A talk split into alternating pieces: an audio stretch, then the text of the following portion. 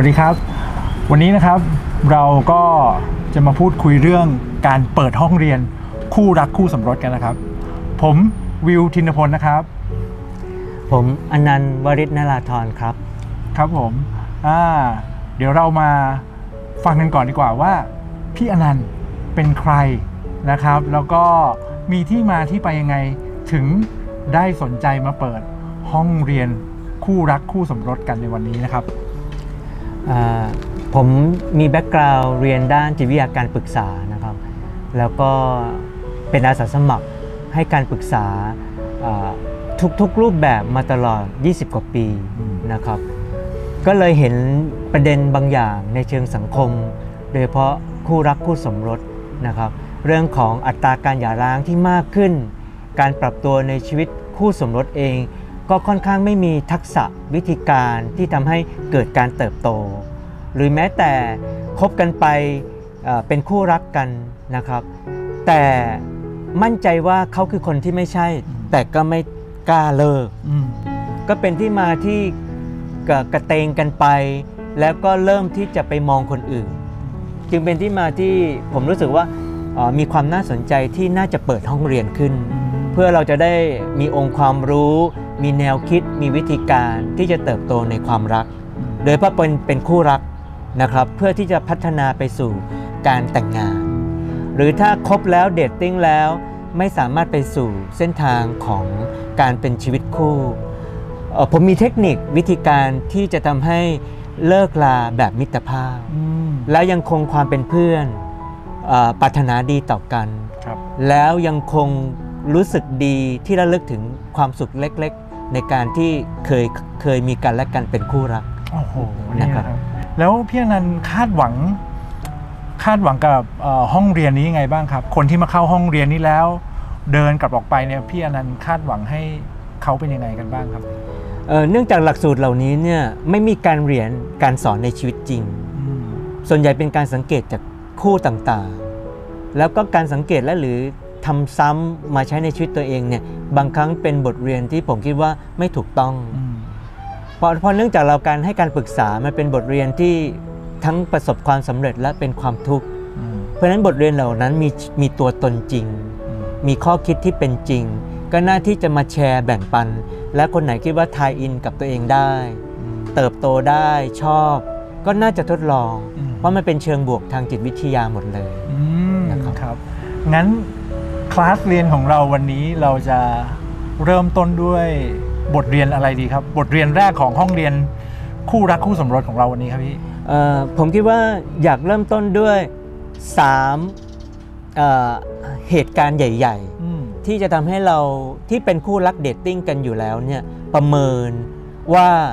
คู่ที่เราครบกันหรือรักกันอยู่เนี่ยใช่คนที่ใช่หรือเปล่า โอ้นะครับอืม นะครับแหมถ้าใช่ก็ดีไป ถ้าไม่ใช่ทำไงล่ะครับพี่อย่างงี้ก็เดี๋ยวเดี๋ยวเดี๋ยวมีเอ่อเดี๋ยวมีวิธีการอ๋อนะครับได้ได้ครับเอ่อถ้าอย่างนั้นในหัวข้อนี้ ผมผมมองว่าความรักสวยสดงดงามหมดนะครับอืม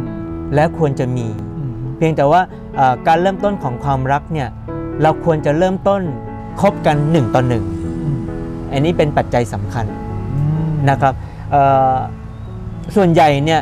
คนคุยเยอะแยะอืมรูปแบบเอ่อ สังคมยุคใหม่เนี่ยครับเหมือนพยายามมีคนคุยเยอะอืม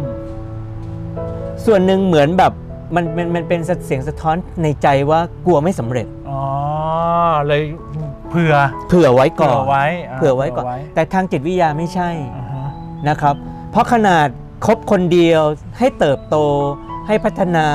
ให้มีโอกาสที่จะไปสู่เส้นทางสู่ชีวิตคู่หรือแต่งงานเนี่ยยังยากเลยอืมการมีหลายคนเนี่ย ไม่เกิดผล ปรากฏการณ์ที่ชัดที่สุดนะครับ เนื่องจากว่าการให้การปรึกษาของผมเนี่ยเน้นความจริงเน้นคู่สมรสอ๋อแต่จริงๆแล้วด้วยคู่สมรสที่แยกทางกันเนี่ยก็เลยทำให้เห็นว่ามีการบาดเจ็บในชีวิตตั้งแต่คู่รักโอ้เป็นที่คือก่อนมาแต่งงานเลยถูกต้องเป็นที่มาที่ทำให้รู้สึกว่าถ้ามีเชิงบทเรียนที่มีรูปธรรม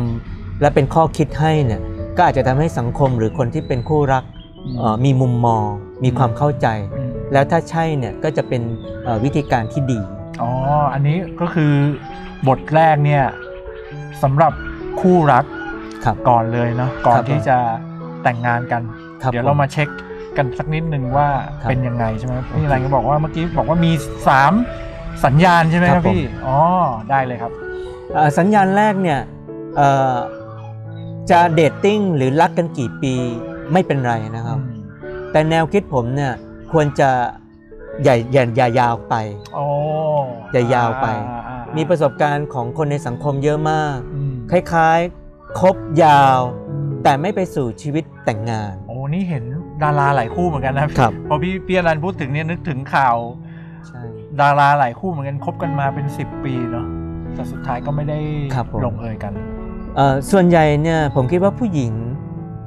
คบผู้ชายอืมโดยเฉพาะผู้หญิงนะครับครับมีความสัญสำคัญชัดเจนว่าเขาอยากเลือกไปสู่การใช้ชีวิตคู่นะคอ๋รับอเพราะว่าชีวิตของวัยผู้หญิงเอ่อมีความสวยงามช่วงของวัยที่ต่างกับผู้ชายอ่าใช่นะครับใช่เพราะว่าเอ่อถ้าไม่ใช่เนี่ยควรจะชัดเจนว่าถ้าประเด็นแรกคบกันไปกี่ปีก็แล้วแต่ แต่ถ้าฝ่ายใดฝ่ายหนึ่งเริ่มรู้สึกว่าไม่ใช่ ก็ควรจะเข้าไปสู่ขบวนการที่จะพยายามจบด้วยมิตรภาพอืมแต่ที่ทำมาส่วนใหญ่ไม่ไม่ทำอืมนะครับ อันนี้คืออันแรก นั่นคือเหตุผลแรกก็คือ กลัวที่จะเสียความสัมพันธ์ที่สร้างมาอ๋อเสียดายเวลา เสียดายเวลา เสียดายความสัมพันธ์ แต่ความจริงแล้วเอ่อการจบ เป็นวิธีที่ดีที่สุดที่จะยังคงรักษาความสัมพันธ์ที่ดีไว้นะครับ ครับ เพราะจบส่วนใหญ่เลือดสาดหมดเลยอืมเอ่อหายไปเลยปิดเฟซปิดมือถือปิดอะไรต่ออะไร อืมแล้วก็แล้วก็เลิกกัน ครับเพราะฉะนั้นนั่นเป็นความเจ็บปวดที่มากกว่า อืมเพราะฉะนั้นถ้าฝ่ายใดฝ่ายหนึ่งรับรู้ว่าเอ่ออาจจะไม่ได้ใช่คนที่ใช่ จะเป็นผู้หญิงผู้ชายก็ได้เอ่อการรักษาความสัมพันธ์คือการ ยุติความสัมพันธ์ที่ดี อันนี้จะเป็นแนวทางอ๋อการรักษาความสัมพันธ์ไว้นี่ก็คือการยอมรับที่จะยุติความสัมพันธ์ ใช่เอ่อเพราะเพราะโมเมนต์ของการใช้ชีวิตเดทติ้งเนี่ยมันมีทั้งความสุขและความทุกข์ครับแต่ถ้าจบด้วยดีเนี่ยขนาดแต่งงานมีตัวเป็นตนอายุ 50-60 แล้ว คุณยังสามารถระลึกถึงความสุขของรักแรกได้อืมอันนี้คือสิ่งที่ที่ทางจิตวิทยาเชิงบวกอยากบอกอ๋อ สมมุติเอ่อถ้าเลิกด้วยกันนะครับ อาจจะวันดีคืนดี ตอนอายุ 50 นั่งอยู่ริมระเบียง นึกถึงความสุขตอนไป dating ที่ SFX กับแฟนครั้งแรกได้ กินป๊อปคอร์นกันมีความสุขอ๋ออันนี้อันนี้คือการรีมายได้อ่าฮะซึ่งประสบการณ์ของมนุษย์ควรจะมีความสุขแบบนั้นอืมแต่ถ้าไม่ทำด้วยวิธีการที่จบด้วยดี จะไม่สามารถรักษาความรู้สึกแล้วระลึกถึงแบบนี้ได้อ่าครับนะ ถ้าอย่างนั้นสัญญาณที่บอกว่ามี3สัญญาณเนาะครับผมสัญญาณแรกที่เราจะเอ๊ะเริ่มเริ่มเริ่มเริ่มจะต้องมาดูแล้วแหละว่าคู่ของเราเนี่ยใช่หรือไม่ใช่ไปต่อกันได้ไม่ได้เนี่ยสัญญาณแรกคืออะไรครับของพี่อนันต์เอ่ออย่างที่บอกไปคือการครบกันครั้งแรกเราจะรู้สึกดีประทับใจด้วยรูปแบบหลายอย่างนะครับ หน้าตาบุคลิกน้ำเสียง คำพูดวิธีทรีตกันต่อกันอืมมันมาหมด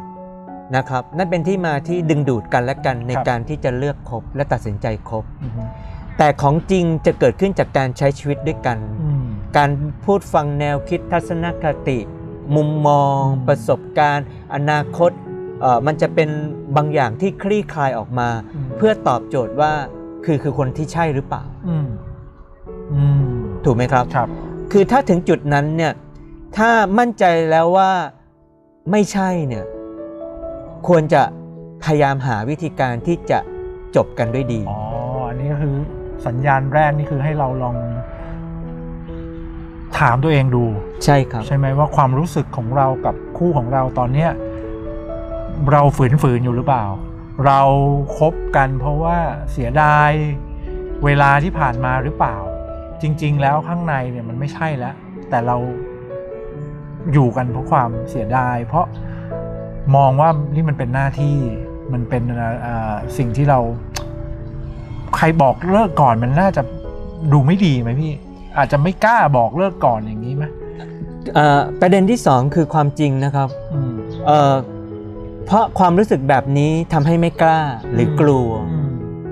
หรือกลัวที่จะบอกเลิก นะครับเพราะมันเป็นเหมือนแบบว่าเป็นประสบการณ์ที่เจ็บปวดอืมแต่ลองคิดดูสิฮะถ้าเรามั่นใจว่าเขาไม่ใช่ในที่สุด 3 เดือน 6 เดือน เราก็จะถอยออกมาอืมด้วยการจบอย่างใดอย่างหนึ่งอยู่ดีอ๋อถูกไหมครับอืมถ้าประมาณเป็นแบบนั้น แสดงว่าเราก็ไม่ไม่ไปต่ออยู่ดี แต่ทีนี้เราจะดูดูมีมีมีวิธีดูยังไงไหมพี่ว่า เอ๊ะอันนี้มันเป็นความรู้สึกชั่วคราวหรือว่าเอ้ยให้เวลาอีกหน่อย ให้โอกาส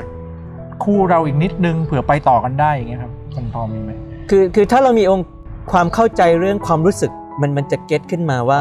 เหมือนแบบว่า พยายามแล้วอืมเอ่อดูแล้วอืมแนวโน้ม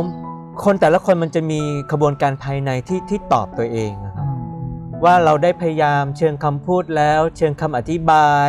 เชิงการมองอนาคตเชิงสิ่งใดสิ่งหนึ่งอืมแต่เรารู้สึกว่ามันไม่ใช่อ่าคนส่วนใหญ่คนจะมีการตอบภายในตัวเองแบบนั้นอืมมันจะมีตอบว่าไปต่ออืมเพื่อไปสู่การแต่งงานอืมหรือ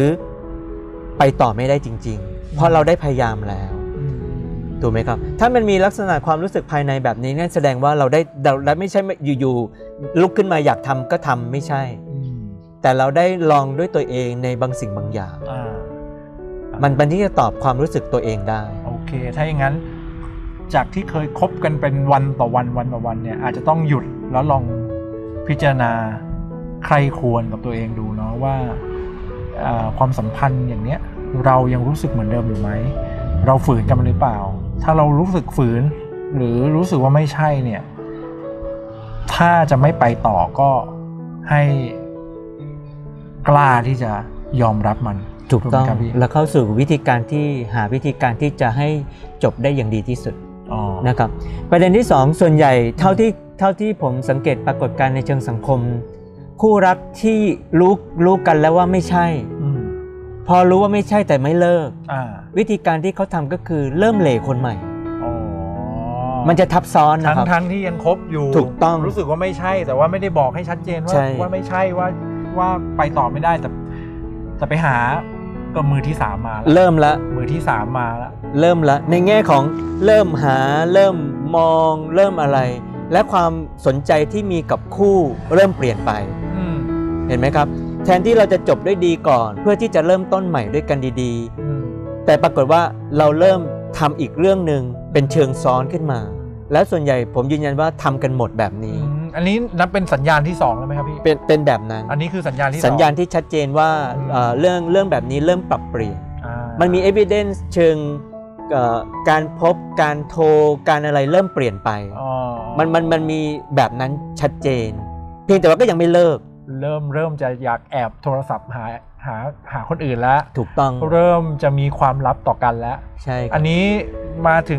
ถ้าย้อนกลับไปอ่า stage แรกเนี่ย ก็แค่รู้สึกว่าไม่ใช่ครับก่อนเนาะแต่ถ้าปล่อยให้ความรู้สึกนี้มันล่วงเลยไปครับ เราจะไปถึง stage ที่ 2 แล้วครับ โดยการที่อาจจะไปมีกิ๊กนะอาจจะเริ่มโทรคุยกับคนอื่น เริ่มมีการเอ่อปิดบังมีเรื่องความลับต่อกันอ่า ถ้ามาถึง stage นี้นี่ ผมว่าถ้ามามาแยกกันตอนนี้ก็ยิ่งเจ็บมากกว่าเดิมนะมากกว่า stage แรกอีกนะ นะครับส่วนส่วนใหญ่เท่าที่เท่าที่เห็นมันเลยเป็นที่มาที่อุตส่าห์คบกันหลายปี 3 ปี 5 ปีความสุขที่งดงาม มันจะถูกเหมือนกับขยี้ทิ้งอืมด้วยด้วยความเจ็บปวดอืมแล้วมันมันไม่สามารถมองถึงความสุขที่เคยมีได้เลยอ๋อไอ้ไอันนี้เป็นเชิงเป็นเชิงเหตุการณ์อืมเพราะฉะนั้นเอ่อผมเลยอยากเชิญชวนว่าถ้ามันมีแนวโน้มแบบนี้ เข้าสู่กระบวนการของการบอกเลิกด้วยมิตรภาพน่าจะดีที่สุดอืมเพราะไม่เช่นนั้นก็จะเดินทางต่อกันไปไม่ได้ ก็จะไม่เป็นอิสระทางใจอ๋อแล้วเอ่อถ้าบอกเลิกด้วยดีเนี่ยมันจะมีก็ยังคงเหลือมิตรภาพได้นะครับ แล้วก็ยุติความสัมพันธ์ที่ดีอืมแล้วต่างฝ่ายจะเป็นอิสระ เพื่อไปเริ่มต้นคบคนที่ใช่คนต่อไปอ๋อแหมท่านท่านผู้ฟังถ้าฟังมาเนาะ stage แรกถ้าเรารู้ตัว แล้วว่าเริ่มความสัมพันธ์กับคู่เราเนี่ยเริ่มมันไม่ใช่แล้วอะถึงตรงนั้นถ้ายังบอกไม่ทันมาถึง stage นี้ เราเริ่มที่จะไปโทรหาคนอื่น เริ่มมีกิ๊กเริ่มมีความลับ บอกซะตอนนี้ กล้าบอกซะตอนนี้ ความสัมพันธ์ที่ดีๆ มันอาจจะยังคงอยู่เหลืออยู่บ้างเนาะใช่ครับแต่ถ้าปล่อยไปเนี่ย มันน่าจะเนาะน่าจะถลำลึกไปกับกิ๊กกับอะไรเนี่ย ปัญหาโอ้นึกถึงปัญหาสังคมทุกวันนี้เลยนะก็จะ มีตามหน้าข่าวเยอะแยะมากมายเลยครับครับผมก็เป็นที่มาที่ผมอยากอยากยืนยันว่าเอ่อความรักมันงดงามตั้งแต่ต้นอืมความการจบสำหรับสำหรับผม มันเป็นความงดงามได้เช่นกันอืมถ้าเราอยากจะเก็บมันเอาไว้อืมฮึเพราะว่าเราเริ่มต้นด้วยความตั้งใจดีนะครับครับการที่ชายหญิงสองคนเริ่มต้นด้วยรักด้วยมิตรภาพที่ดีงามอืมแล้วก็โฟมฟักกันเนี่ย มันเป็นประสบการณ์บวกที่ที่ที่น่าชื่นใจอืมซึ่งครับมนุษย์เรา